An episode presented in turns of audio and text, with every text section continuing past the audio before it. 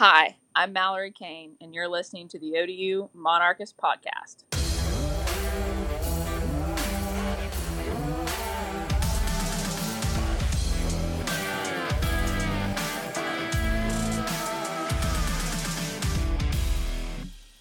I'm Aaron. And I'm Mike. And you're listening to the Monarchist Podcast. Today we welcome Jeff Jones, head coach of Old Dominion Basketball, to the show. A four-year starter at point guard at the University of Virginia, Coach Jones was drafted by the Indiana Pacers prior to starting his coaching career. After coaching at UVA, Rhode Island, and American University, Jeff joined Old Dominion in 2013 and enters his 10th season as a Monarch. Over 500 wins in total, 180 plus at ODU, and a 61% winning percentage. Welcome to the show, Coach. Thanks, guys. Appreciate it. So, welcome, Coach. We were listening to the recent podcast you did with Julian Brown on the Virginia Legends podcast. You covered your days in Charlottesville in that episode. So today we're going to focus on your time in Old Dominion. We have a lot of new faces in the program for next season. What can you tell us about this group of players, and what should fans expect from these guys? Well, number one, you know, we're real excited about them as a group. You know, there was where I have to admit it was a bit unsettling to look at the fact that we only had five or six, you know, returning guys. You know, I think quite honestly that played a big role in Jalen Hunter leaving. You know, we talked, and obviously he had a pretty good situation going here. You know, after last year, not fun by, you know, in any measure. You know, he was kind of, you know, afraid that we wouldn't be very good. And you know, I told him, I said, look, I understand, but the last time we were in this situation was the summer before the 2019 season, when, you know, we obviously ended up winning the regular season and the Conference USA tournament. And I said, I'm not, I can't tell you who they're going to be, but I've got lots of confidence that whoever we sign in the spring is going to be pretty good. You know, there were a lot of people out there in the transfer portal. And one thing that you know for sure is if guys are in the transfer portal, one of the big things, if not the biggest factor in their decision, is going to be playing time. You know, the opportunity to get out on the court. So as a group, you know, I'm very excited. You know, we had signed Bryce Alfino in the fall. In the spring, we weren't considering any high school kids. We were looking only to bring in either junior college transfers or guys that were in the transfer portal. The first one that, you know, that we got was Chauncey Jenkins, and, you know, we were excited about that.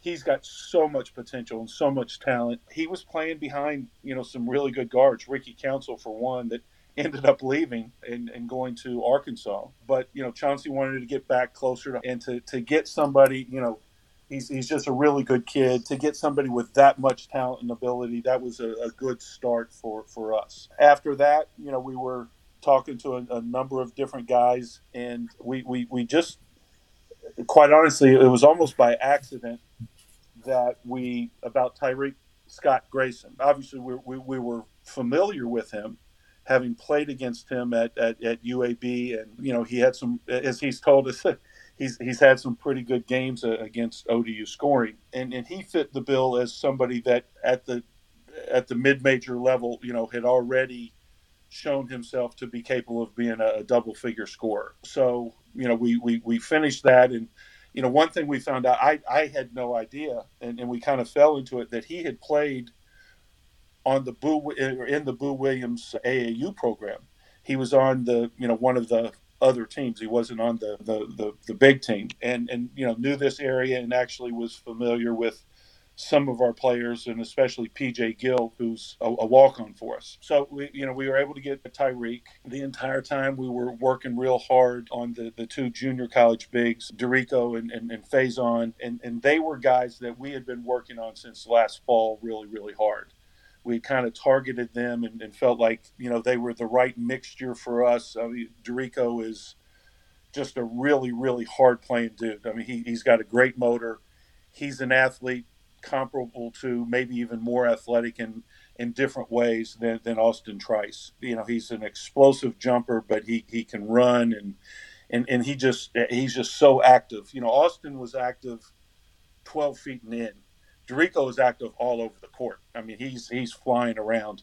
So, you know, we thought that kind of effort and energy and enthusiasm, you know, would be a real good addition. And then Faison, you know, played on a really good. They went to Hutchinson and ended up losing in the semifinals out there in the National Junior College Tournament. We'd seen him a lot on film. We'd seen him in practice. We saw him in games. And one of the things that, you know, from his freshman year to his sophomore year, there was huge, and you know, he still got 3 years. He got some great coaching down at Chipola from Donnie Tyndall. Now, if people don't follow college basketball really, really closely, they'll have no idea who Donnie Tyndall is. Donnie Tyndall, when I came to ODU and we first went into Conference USA, Donnie Tyndall was at Southern, and they ended up getting into a bunch of NCAA trouble. Donnie went from Southern Miss to Tennessee and was at Moorhead State with Kenneth Fareed. But the guy knows how to coach. He's coached in the G League. He just got into a lot of trouble with the NCAA. But watching how Donnie coached Faison and to say he coaches hard is a big understatement. And Faison didn't blink. So I think, you know, again, with the motor, the energy, the toughness that Faison brings, he's a really long 6'9", and I think, you know, without a doubt, he's not a project, but without a doubt, his best basketball is ahead of him. So, you know, we were, you know, working really, really hard, and ultimately we're able to sign both of those guys. And then, you know, one thing that I thought was really, really an important sign for us was getting Ben. You know, Ben, again, is a tough kid. He's a hard-playing kid. He proved, obviously, at Hampton, that, you know, at the collegiate level, he scores. He puts the ball in the basket. And, you know, Ben and I joked in the recruiting process, you know, he averaged 22 a game. He led the NCAA, I believe, in free throws attempted. Had he shot a better percentage, he shot like 67%. Had Ben shot a better percentage from the free throw line, he could easily have been the leading scorer in college. We need that. I know that's not a surprise to anybody. I mean, that's, you know, finding a consistent scorer, somebody that hopefully can be a go-to guy for us. You know, that was really big. And then the last guy that we signed, you know, we had talked to and looked at, and, you know, just not being able to get at the point guard spot. And it happened really, really fast recently. But Trey Brown, you know, committed with us and signed the scholarship papers. And, you know, he's a guy that is going to, you know, he's going to have to prove himself. Nobody's going to look at his stats, you know, if they haven't watched him play and done a deep dive. Nobody's going to look at his stats and be, but, you know, Trey has shown us that, you know, he can definitely shoot the ball. He's very good in ball screen situations. And as I said in the release, you know, he's got some wiggle in his game. And what I meant by that is, you know, he has the ability with the ball to beat his and to create. And that's just something that we lacked last year. You know, we were really forced last year to run a lot of offense, set offense. And we pounded the ball inside because with Austin and Kalou, that was where our bread was buttered. But I'd rather not have to run as much offense. And so having Trey, having Chauncey, having Tyreek, you know, having Ben to go with the returning guys, I'd really like to think that, you know, we have a lot more ability to create opportunities, create shots, to create opportunities for other, you know, off the bounce and in other ways than we had last year. Losing Malik Curry really, really, you know, that was a huge factor in our struggling last year. You know, Malik could go get a bucket, or he could, you know, force a double team or force help really at any time. And so he made those other guys better. So that's a very long answer to your question. But, you know, we feel like, you know, we improved our talent. We improved our athleticism. We improved our ability to create offensively. And at the same time, I think we addressed some coachability issues. And I think the group that we have, you know, great leadership with Ben Stanley, you know, kind of a quiet guy in Tyreek Scott Grayson. You know, Chauncey's just really, really hungry. Trey Brown is comes from a military family. So I think those guys, you know, they're going to be hard workers. They're going to be talented, and they're going to allow themselves to be coached. And that's a big factor, you know, to try to turn things around from last year. No, appreciate that, Coach. I think that's going to, you know, give Monarch Nation better insight on what to expect this year.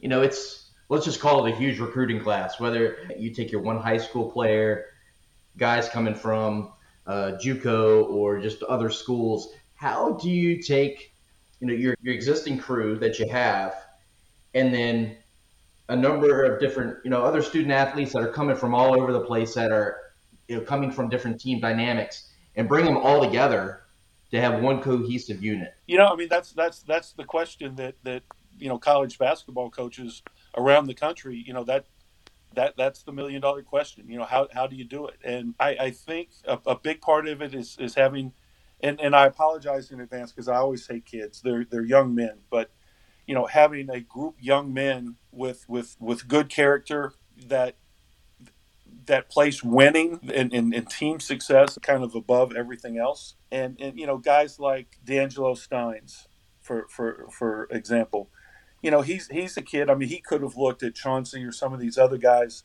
kind of sideways, you know, because he didn't play a whole lot last year. I know he wants to play, but you know, he and Makai Long, you know, they worked really, really hard in the recruiting process. You know, the recruiting process isn't just the coaches, you know, because the recruits, they want to talk to the players that are there. They want to know about, you know, the coaching staff and the support and the living conditions and the food. And, you know, they've got questions about a lot of stuff.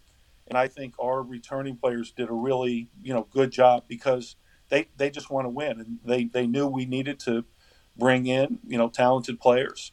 And, you know, our staff worked really hard on, you know, locating not just guys that can play, but guys that, you know, that were hungry. You know, Ben Stanley has been injured. You know, Tyreek kind of, you know, he left UAB. He wasn't forced out, but that wasn't the best situation there, you know, when Andy Kennedy came in. You know, Chauncey, you know, guys, we brought in guys that just want to prove themselves, that, you know, have a chip on their shoulder, they're hungry. And it's interesting to watch and to hear, you know, the lifts that the guys have already had, and the, you know, some of the workouts that they have on their own, or the pickup game. You know, just the feedback that we've gotten is that with some subtractions, the pickup games are so much better in terms of the intensity and the competitiveness and the overall level of play. So, you know, I'm encouraged. It's really, really early. So we, you know, I can tell you the chemistry is going to be great. That doesn't mean I thought last year's chemistry was going to be, and then it was when things were going good, but it wasn't great at other times. And, you know, that was an issue for us. You know, what was it? 10-4 at home, and whatever our record was on the road. You know, we didn't handle adversity real well. The one thing we did do is we bounced back after the fact, you know, if we, you know, if we struggled. But, you know, we didn't put together any long stretches, you know, when you know, when trying to face obstacles and face adversity. And I think, you know, that we can kind of point to the you know, the leadership and the just the maturity of the team, and hopefully that'll be better this year. I think it will be, but, you know, the proof will be in the pudding. You mentioned last year's Jekyll and Hyde kind of record at home and away. And then you mentioned leadership and adversity. Would those be the main points to explain that season, that difference of quality on the road and home? Yeah, you know, whether it's maturity, I don't know what, you know, how to label it, but we just weren't consistent. You know, we couldn't. When things happen to us individually, when things happen to us as a group, you know, we didn't respond the way good teams do. And then I would say, you know, just not rolling anybody under the bus, but you know, having the one guy, you know, when things on the court, you know, weren't going well, you know, the one guy that could, you know, make a play. You know, Austin obviously had a great year, but, you know, big guys, they rely on, you know, the guards and the offense to get them the ball. You know, when you've got point guards that we've had, Trey Freeman, Ahmad Caver, Malik Curry, you know, those guys could turn a bad situation into a good situation. And you know, we didn't have that. We had, I mean, Jalen Hunter, I love him to death. I mean, he was a great defender, you know, a wonderful young man, you know, tried to do everything and, you know, could get us into offense, but that just wasn't his strength, you know, the creative part. So, you know, I think those two things combined really were the biggest factors, you know, when we you know, would play people. And again, we'd face tough situations, and it seemed like, you know, the bottom would just drop out at times. You know, we couldn't fight through during the course of a contest. So, Coach Jones, we know that relationship building is a big part of recruit. I know a lot of these guys you start scouting when they're freshmen in high school, and you remain keep in contact with them over the years to kind of bring them in. But can you walk us through the recruiting process, the talent evaluation, and pitching the program and sending offers? The whole offer thing is really weird these days, has been for several years, you know, because players, high school prospects, they love to get offers. And it's almost like an offer is worthless anymore. I mean, you know, I'm old enough and old school that, you know, to me, an offer has always meant something. And, you know, a lot of these kids, they just want offers. It's like you can't recruit them if you don't offer, you know, early in the process. And, you know, I sometimes when coaches or whatever would say, hey, are you going to offer him? I'd respond with a question of my own and say, is he going to accept? You know, I mean, an offer, if you make an offer and then, you know, something happens and, you know, you have no intention of actually bringing the kid in. You know, you make an offer and then a year later, you know, maybe they don't develop the same way that you thought that they might. So, you know, you try to identify kids at a young age, you know, the talents and, you know, the characteristics that you want in your program. But the offers come so early now, there's no real way to predict. You know, you try to build the relationship, whether it's for me, whether it's over text or over the phone. You know, the assistant coaches, particularly Chris Kavinsky, is a lot younger and a lot more social media savvy. And so he's staying in touch and doing things in a different way than I do as the head coach. But the big thing is, you know, trying to identify and establish some sort of rapport and continue that, you know, over an extended period of time. That's the ideal. You want to see them play, you know, and see how they're developing. I always love not just seeing them in the AAU, but I like seeing them with their high schools, because you want to see, how do they interact with that coach? How do they interact with their teammates? How do they treat referees? You know, what's their demeanor on the court? Are they out there being a prima donna? Or are they, you know, out there, you know, competing and giving it everything that they've got? So I you know, I always like seeing them. Watching them in games is tough, because so much of high school officiating, not just in this area, it's a nationwide thing, is just not that good. They do not know how to referee big guys. And so, you know, you go to a game and inevitably the guy that you're there to see, you know, picks up two fouls in the first quarter and ends up sitting down, you know, that kind of thing. So that's why seeing practices can help as well. It's always dangerous doing any recruiting from highlight films or from video, solely because everybody can look good in a highlight. And if you're watching on a video, you can't really, if you're not familiar with both teams, you can't really get a feel for the athleticism and what the level of competition is. So there's no replacement for seeing kids in person. These days, the recruiting has definitely taken a change. The high school kids, not the, you know, top 100 or 150, but a lot of the high school kids are kind of falling by the wayside and falling through the cracks. because everybody, including ourselves, they want to get, more mature. And, that's exactly what we did this spring. We went junior college and transfer portal only. And with that, you still try to, do your due diligence and get the background stuff as much as you can. But there's no way that you can build that relationship in, 2 months or a month, whatever it is. I've heard people describe it as speed dating, and I've never done speed dating before, but I think that's probably a pretty good comparison. But you're still trying to accomplish the same thing, get to know who these kids are and how are they going to fit in with your coaching style? How are they going to fit into our school? All of those kind of things. So there's there's a lot of work and a lot of evaluation that's done beyond just trying to tell, hey, are they talented enough? Or can they pass, dribble? Those things are obviously very, very important. But and I would say, and I'm not gonna name any names, but hey, we've made mistakes. Gosh, I think we this year we tried to not just replace the guys that started, guys like Austin and Jalen and Kalou, but there were other spots that we needed to bring people in and, that had the ability to, to get into games and actually contribute, so that was an important part. It wasn't just trying to, get five starters for next year or however many we could. It was, increasing the overall talent level on our roster. So Coach, we're going to try something a little different, something we haven't done yet during the podcast.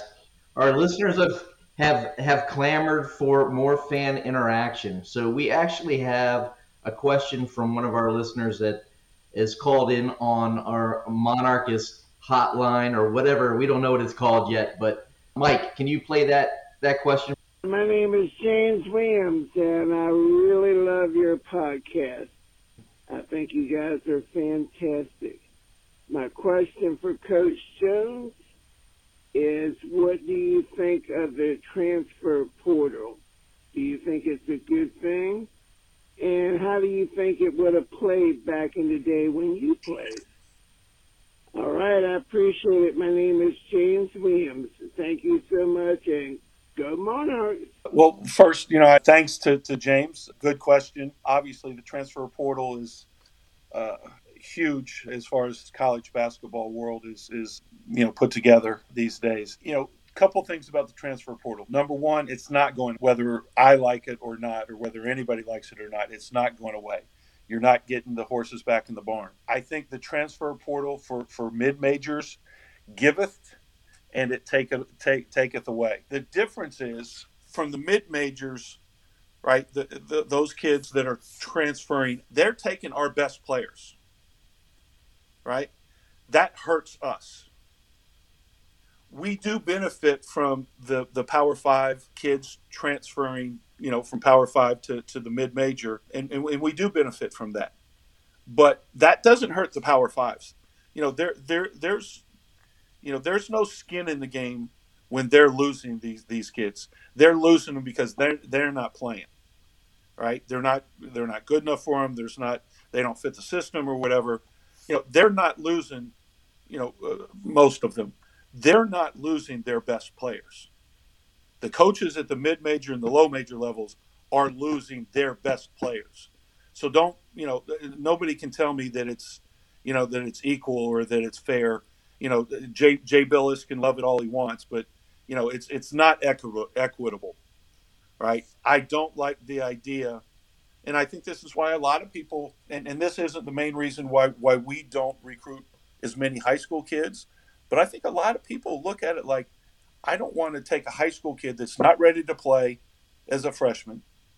We finally get him ready to play, and he's improved by the end of his sophomore year and ready to take off, and now he's gone, right?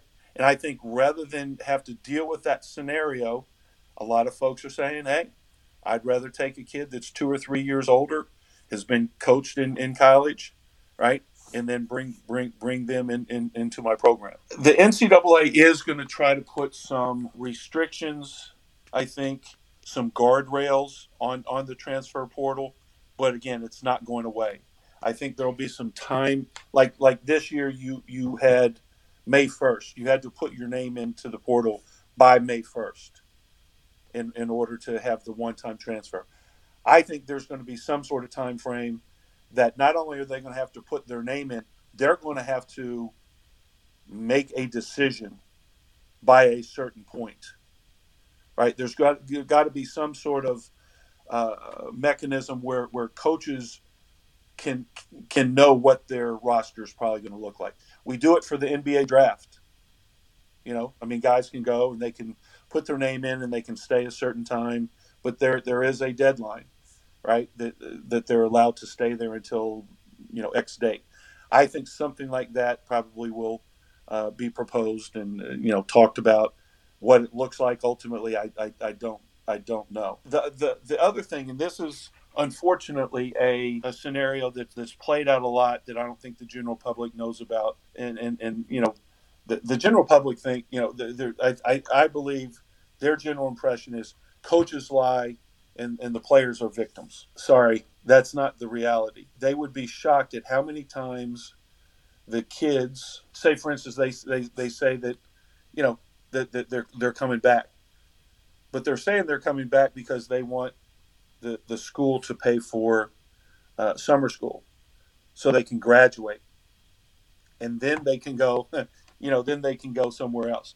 The NCAA is aware of some of these things and is trying to figure out a way to, you know, address them without having to go through litigation. You know, I think the NCAA is really scared. They're afraid of litigation. You know, they've been handed some pretty big losses lately in the courtrooms, and they don't have any taste for further litigation. But, you know, situations like I just mentioned, you know, are out there, and I don't know if you'd call them a loophole or whatever, but there are things that are happening that it shouldn't. But the transfer portal, it's hurt us. And the transfer portal has helped us. The bottom line is it's here to stay. And if you don't adjust, if you don't, you know, learn to use the transfer portal, you're going to get left behind. Thank you for that breakdown of the portal. I find it really interesting. It's so new still, but I know it's a challenging thing for roster building. It is. One of the things that is I guess a byproduct, and you know, people read what they read. There's going to be probably 150 or so kids in the portal, D1 transfer scholarship kids, that are going to be stuck without a scholarship. You know, they'll not have a D1 scholarship. They'll go D2, maybe D3. I talked to, you know, Richard Morgan, who is a great UVA player. He's a basketball coach at an NAIA school, and you know, they hope that they can get some of those guys that fall through the cracks. But it's almost like it's, you know, musical chairs, and when the music stops, unfortunately, some of these and women, you know, aren't going to have scholarship opportunities, and that's a shame. That's we see with football too, but. In your 10 years here, we've seen a lot of memorable moments. We had 180-plus wins, the shot from Trey Freeman, NIT Final Four, beating Syracuse in the Carrier Dome, Conference Tournament champs in 2019. Looking back at almost a decade at ODU, do you have one moment that jumps out to you as your favorite? I'd have to say, no. You know, number one was winning Conference USA tournament, and you know, we've been so close a number of times and not made it. So I think that has to be number one, you know, a close second. And I'll put the shot in playing in the NIT semifinals on the same thing, because the shot put us there.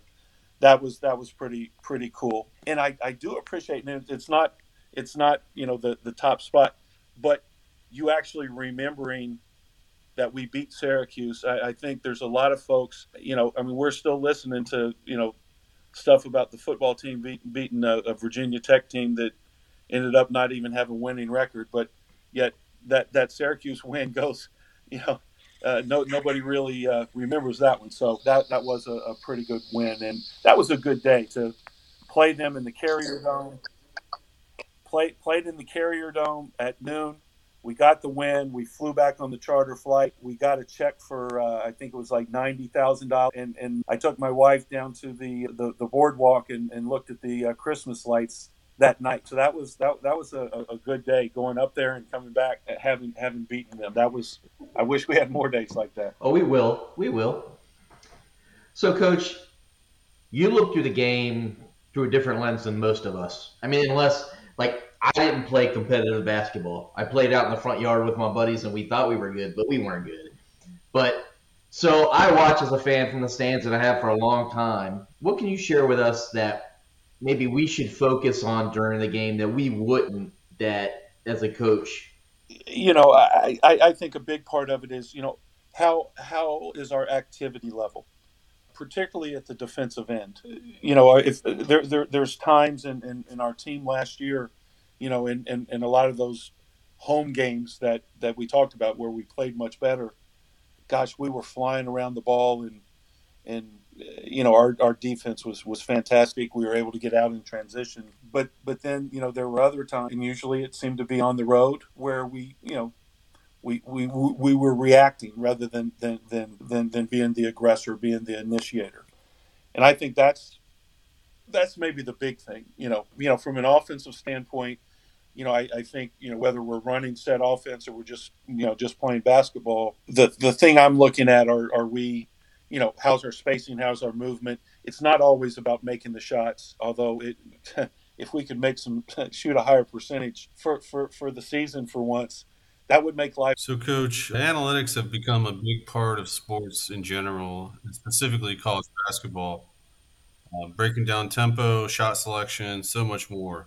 How does this information help you on a day? You know, I've tried really, really hard to learn more about the analytics. A lot of us old timers, you know, it's kind of a new thing. And, you know, if you're not trying to learn, I think you can get left behind. And we subscribed last year to a group by the name of HDI. And, you know, every game would give us a breakdown in terms of the analytics, not just your basic stats, but, it, you know, they put together, you know, different lineups, you know, your offensive efficiency, your defensive efficiency, the shots. The shots was a real big thing for me. I know it's not going to surprise anybody when I say we weren't a very good three-point shooting team last year. So that made it difficult. We were very, very good in the paint, right? And when we finished inside, you know, even though we shot more twos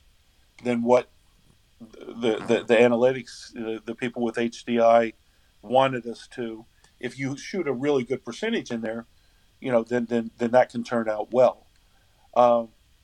They wanted us to shoot more threes. You know, my kind of response to them was, well, we're so bad at shooting threes, you know, and they said, you know, and they acknowledged it, but, you know, for them, the mid-range two is the worst, you know, the worst shot that you can take. So we, you know, we addressed that some. We tried to address it with, you know, in practice and different things. And there were some guys that we didn't ever want shooting mid-range twos. But that was, you know, CJ Kaiser, you know, when we could get him going and getting downhill, that 15-foot pull-up jumper going to his right, you know, that was a great shot for him.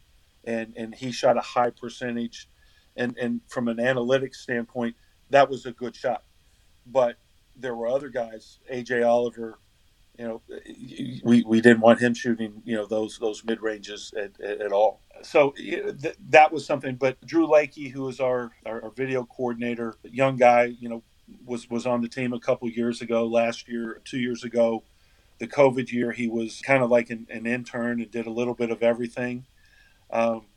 He has really helped me. He would translate into language that I could understand, you know, a lot of the analytics. And I think, you know, I'm just excited to, you know, continue learning and continuing to hopefully use that information that HDI gives us, you know, to try to help our performance. That's great to hear. I know we, you know, have seen Drew down on the bench, but it's pretty neat to know that you've got someone who's kind of on the cutting edge and trying to use new and exciting tools to to help the coaches, you know, get more out of your players. Speaking of players, I mean, you guys have had your fair share of really good point guards come through in the last handful of years. I mean, Trey Freeman, Ahmad Caver, Malik.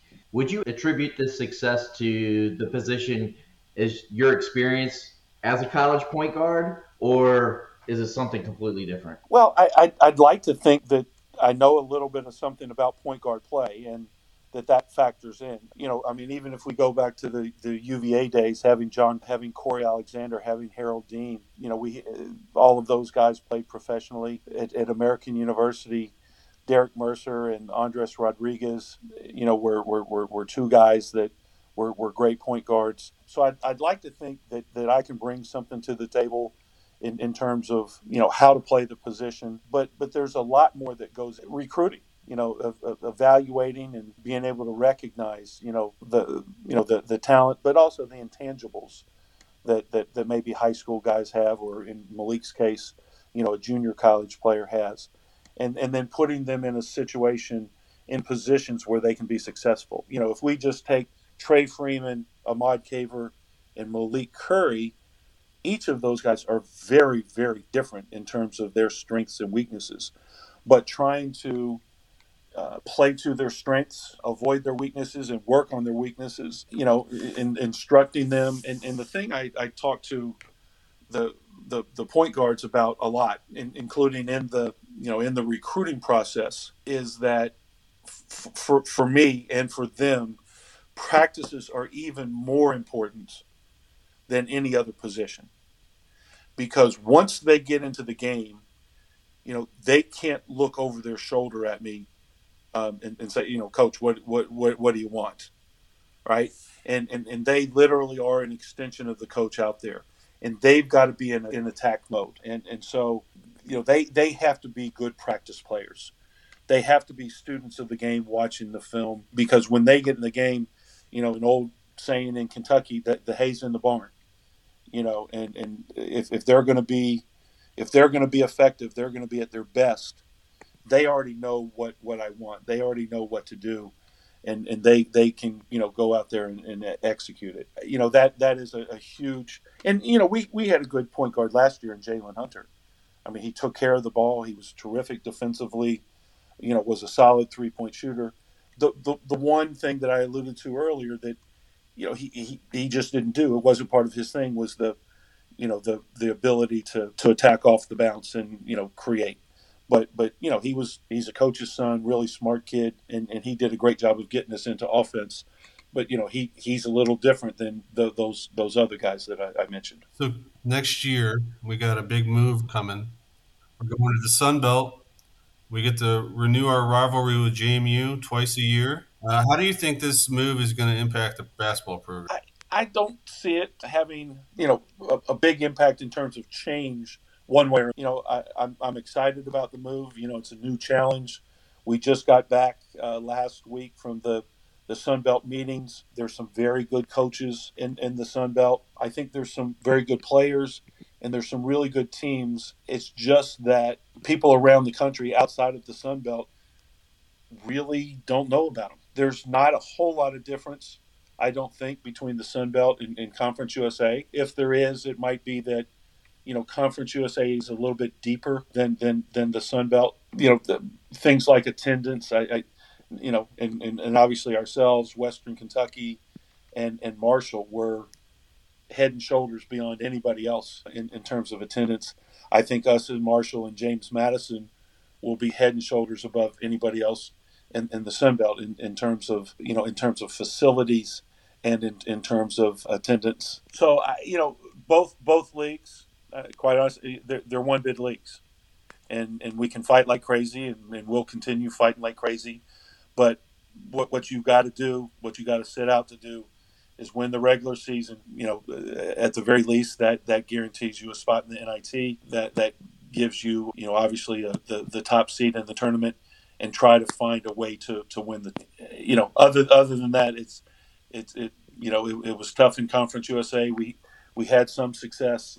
We've really stunk it up the last 2 years down in Frisco. We just, you know, we ended up our season on just, you know, clunkers. And the Sun Belt tournament is going to be down in Pensacola. And hopefully this year, you know, we when we get down there, and it's a week, an entire week earlier. You know, it's the schedule's moved up a little bit. Hopefully we can play a lot better than we have the last 2 years in the tournament. Well, we'll just chalk up the last couple of years of the tournament to being allergic to that curtain that went right down the middle of the basketball court that you guys had to deal with. I know I'm excited about going down to Pensacola. The last time I was there, I spent 13 weeks with a Marine Corps drill instructor in Officer Candidate School, so the prospect of going for basketball would be a lot more fun. Yeah, the Sun Belt has really done a great job of investing in Pensacola, investing in the facility down there, and you know, just from everything that I've heard from the league officials and the basketball coaches, you know, it's got more of a tournament atmosphere than anything that we had in Frisco. So I am excited. And by the way, you know, thank you for your service down there. You're welcome, but not needed. I appreciate it. So Mike and I had the pleasure the other night of talking to the guys that JMU Sports Blog. They've had a podcast for quite some time, and they're super excited about the move to the Sun Belt and talking about schedules and what to expect. Can you give Monarch Nation any idea of when the schedule might come out? You know, I think with our meetings last, you know, we were given a schedule. There's some things that were discussed as far as the league schedule is concerned that, you know, I think they're maybe taking a look at it. I think, you know, it's set, but it's going to be an 18-game schedule. It's not travel partners. Conference USA was. It is Thursday, Saturday for the most part. Sometimes there could be what are called split weekends, where you're playing at home one and you're playing on the road, or you're playing on the road and playing at home. So that, you know, that's a little bit of a change. There's not a bye week, and as I said, the conference tournament, the end of the regular season and the conference tournament it's all a week earlier. So rather than playing and finishing up as Conference USA does on the Saturday before Selection Sunday, you know, it would be the week before, the Saturday a week before. So there's, you know, there would be a whole week if you're fortunate enough to win the tournament, a whole week in between that and selection. As far as the non-conference schedule, we still have one game to get. We thought yesterday we had it, and somebody said yes, and then, well, it was 2 days ago. And then yesterday they said, oh, hold on a second. So scheduling is one of the most frustrating aspects. I don't think people understand how difficult it is, and especially, you know, people don't want to come to Norfolk to play, certainly Power Fives. You know, I mean, we've offered 3-for-1s. I mean, you know, most people heard 2-for-1s. You know, this year we were offering Power Fives 3-for-1s. And, you know, Notre Dame, Virginia, North Carolina State, Georgetown. I mean, you know, we just called around and we couldn't get anybody that way. We haven't even been able to get anybody to agree to play us on their court for a guarantee game.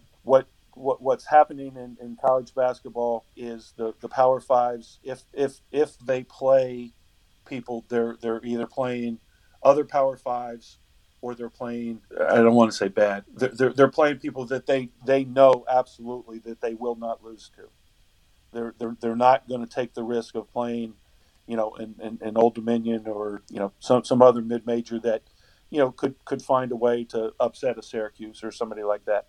They're not going out on that limb anymore. So, you know, it's tough. Maryland, you know, we had a contract with them. New coach came in there, and they basically just broke the contract. You know, they said, well, they're not going to be very good. And, you know, I didn't talk to him directly, but my point was, you guys, we were 13-19 last year. It's not like we were really lighting it up. But, you know, so that they just, hopefully we can get them to play in the future. It's not the most ethical thing just to break a contract and say we're not going to play. But that's what happened there. Are there any non-conference games that you're excited to announce? Yeah, I mean, you know, obviously we owe Charlotte a game. You know, they came here last year and, you know, beat us in overtime and really, really, really, you know, physically beat us as well. So we go down there and play. And the ironic thing is we're playing in the Charleston the week before Thanksgiving, and just 2 weeks later we're returning the game down to Charleston. So we'll be spending a fair amount of time in that city. You know, we'll continue with, you know, with William and Mary. I'm trying to think who else. That George Mason will be coming down, you know, so it'll be, you know, it'll be a good schedule. Unfortunately, you know, Maryland did cancel on us, and we'll just have to try to get this last game scheduled. And, you know, the good thing is I think we'll be able to announce the schedule earlier, much earlier than what happened pretty much every year with Conference USA. We'll be looking forward to that and keeping an eye out. So, early season tournaments. Can you walk us through the process of being able to get spots in those? Are they by invitation only, or are you guys picking up the phones and trying to get into those things? Yeah, you know, they are by invitation only. Most of them, not all, but most of them, you know, there's a tie-in, and you know, for Conference USA, you know, the tournaments would have one Conference USA team, you know, per year. We've been fortunate, you know, we played in the tournament down in St. Thomas a couple times. We played in Cancun. We played in the Bahamas. You know, we've played in some pretty good tournaments. Last year, we were obviously the success wasn't there. That was just a bad trip all around, one that I didn't even make in Myrtle Beach. But the Myrtle Beach this year, the Charleston, and next year, the tournament out in Hawaii, those are ESPN properties. And, you know, they're tournaments that everybody wants to play in because the games are all on ESPN platform. And so we signed a 3-year deal with them, and Wood and I, but particularly Wood, talked to a guy named Pete Dursis that had worked for a long time for ESPN. This was 4 or 5 years ago at the Conference USA spring meetings. And you know, he said, hey, we'd love to have you guys sign a 3-year deal. So that's how we got in these three. So you're always looking for, you know, opportunities. We haven't had to look very hard the last couple of years because we had the 3-year deal. But, you know, this year will be Charleston, next year will be Hawaii, and then after that, you know, we'll have to, you know, find another tournament.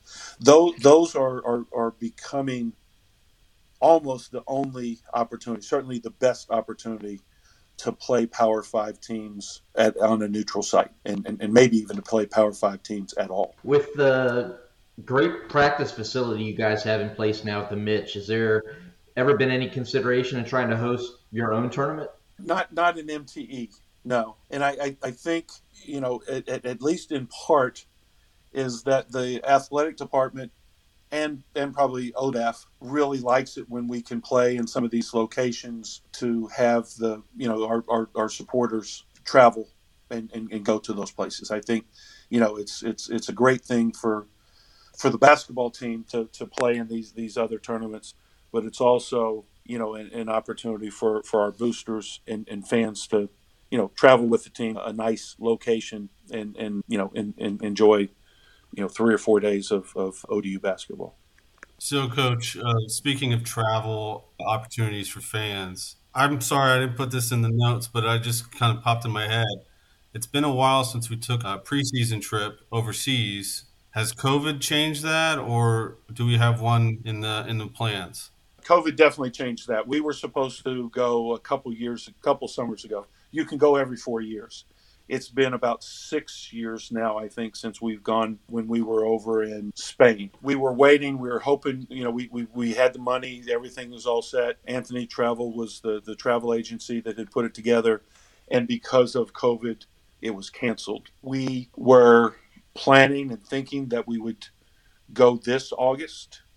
And for, you know, obviously with 7 new players, and we didn't know it at the time, but 7 new players, this would be an ideal opportunity to get those 10 extra days of practice and play in some exhibition games overseas, especially in some place like Croatia, who has such great basketball. But when the decision had to be made, you know, there were still issues with COVID, and Croatia, because of their law, they were pretty wide open, but because of, you know, their laws, Old Dominion, the institution, for whatever reason, you know, would not allow us to travel. Now that That might not be the case now, but when we had to make that decision back in February, I think it was, that was the case.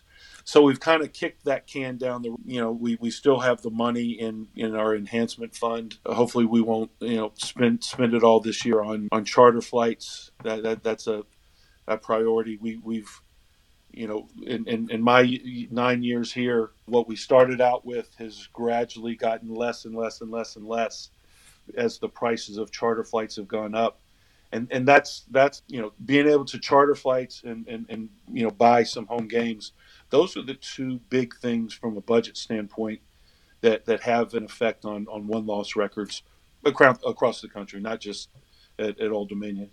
So we are hoping that when we finish our schedule, we can figure out a way to get a couple more charter flights to make the travel a little bit easier. That is one positive. There's still going to be some pretty good travel in the Sun Belt, but you don't have to go to UTEP or San Antonio. It's the travel isn't as bad, and hopefully we can stretch our budget because of that. We can stretch it a little further. So, Coach, this is where we do our fun questions. Me and Aaron are big foodies, and we love to hear what each of our guests think is the best restaurant in the 757, either on campus or off? Well, I think for me and our staff, the one we frequent all the time is right across the street, and you can never go wrong at P. Frank's.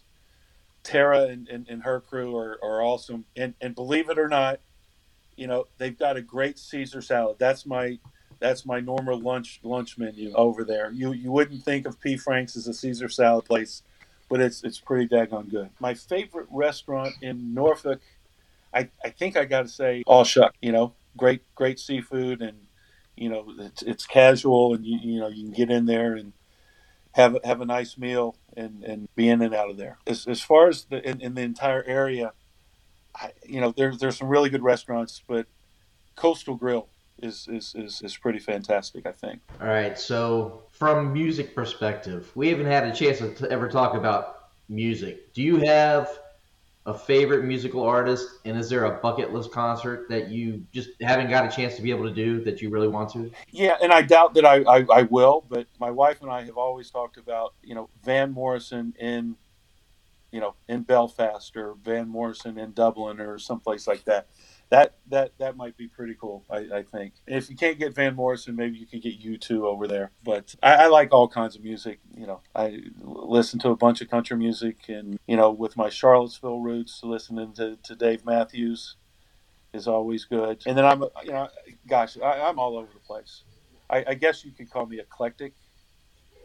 I do listen to all different genres. I do have to ask you a question. We had AJ on our first episode, and we asked him if there was tell us something interesting about one of the players on the team. And he said that Austin Trice had the most amazing voice. Did you ever hear him sing? No. Now, I don't know if you remember Dejure Dickens. Dejure could really sing. He had sung in the church choir growing up. So whenever we had a birthday, I always got Dejure to start everybody off singing Happy Birthday. But I hadn't heard Austin's. Apparently, it's quite impressive. Hey, Austin's not here anymore, so I can be real transparent. I tried to stay as far away from Austin as I could most of the time. I could only take so much. He was a handful, and he knew it. He asked Chris Kavinsky the other day. He said, "Am I still the worst practice player Coach Jones has ever had?" And Chris said, not even close. So at least, he's got some self-awareness. I will say, though, that there weren't many guys on the floor that played harder, in a game at least. Yeah, I mean, I think when he was engaged, he just went all out. There's no in-between with Austin. There's no subtlety, and that's on the court, that's off the court, He's a character, Apparently, he's doing all right. He and Malik were both out in Vegas, playing in some games. I don't know, they don't have the same agent, but there's workouts going on out there, and looks like they might get a shot. Yeah, I hope they find a good landing spot. Awesome. So we know you're a big baseball fan. You traveled down to Columbia last year to support the men's team. You have talked about being a big Nats fan. Do you have a favorite player to watch? Yeah, without a doubt, Juan Soto. I just he's got a smile on his face, and he's up there. He's, he's having fun. He's not as flamboyant as Bryce Harper was, and some of these other guys, but he still has fun. And he's having a horrible year this year, but I just think he's really, really good. He's only he's not even 23 yet. I don't think. I can't imagine all this talk about the Nats trading him, but they're going to have to dig deep. If they're going to keep him. I don't know how many people that'll be listening are Nationals fans, but when you've lost Bryce Harper, Anthony Rendon, Trey Turner, Max Scherzer, and now you might turn around and lose Juan Soto, and maybe some of these young prospects, I hope they work out. But, at some point, you got to keep your best player, I think. Yeah, you got to spend. Anyway, you can tell I'm a fan. You got to spend in Major League Baseball. But, yeah, some teams have gone through that. The process and tanking and restocking. It doesn't seem like it works. It certainly doesn't work all the time. Tampa Bay has been the one that's been able to restock. But I think there's probably more examples of people that have tried it and it not worked. Yeah, the only other example I could think of is probably the Astros, because before they got on this run, They were really bad for about 2 years. Yeah, haven't the Orioles been for about the last decade? Pretty much. I think they've been rebuilding since Cal Ripken. So, Coach, I'm not sure if you're aware, the Monarchists do a lot of fundraising. We try to raise as much money for ODU baseball as we can. We worked with the school on sending students to the bowl game. And we do an annual Toys for Tots drive at the Blue Lot for the Oyster Bowl. We're really proud of it. And we know you're well known for fundraising with a variety of charities, Coaches for Cancer, Zero, the Prostate Cancer Foundation, Samaritan's Feet. Do you have a favorite that you like to work with? They're all very rewarding. With Samaritan's Feet, seeing the kids, and especially the parents, financially they just don't have the wherewithal, and being able to give them a free pair of shoes and, see the smile on their face, that's really, really special. One that you didn't mention is Troops First, the veterans group that I've worked with and actually traveled over to Iraq when the war was going on and Afghanistan to meet the troops. But I think the one that I feel the closest association with is the Coaches versus, just some wonderful people doing wonderful work. My wife is currently working with some other women in the community to try to, now that hopefully, fingers crossed, that COVID is not as big a deal, put together an event that, that Hampton Roads and the Tidewater area can be really, really proud of and raise some funds. So, they're all great, great causes, but I do think Coaches versus Cancer is probably the one that I enjoy the most. So, Coach, we got one final question for you here, and then we'll let you go. If you could tell ODU fans one thing about next season, what would it be? I think what I would say is, talk is cheap. And what I'd rather than promise a whole lot of things, I'd like for us to let our play do our talking. When you're coming off a bad season like we did last year, I think in some ways the less said is better. And let's just, kind of keep our head and focus. And when I say us, I'm talking about the players and the coaches. And let's get it done on the court. And if we do that, then, our fans will hear that and see that loud and clear. Well, I appreciate your time. Thank you, Coach Jones. Well, thank you guys. I appreciate the invitation. And, maybe if if things go the way that I think they're going, you know, maybe we can do it again next year and, you know, look back on you know, a lot of really, really positive things. We'd love to do that. You're welcome to come on anytime you want. All right. Thanks, Coach. Go Monarchs. Go Monarchs.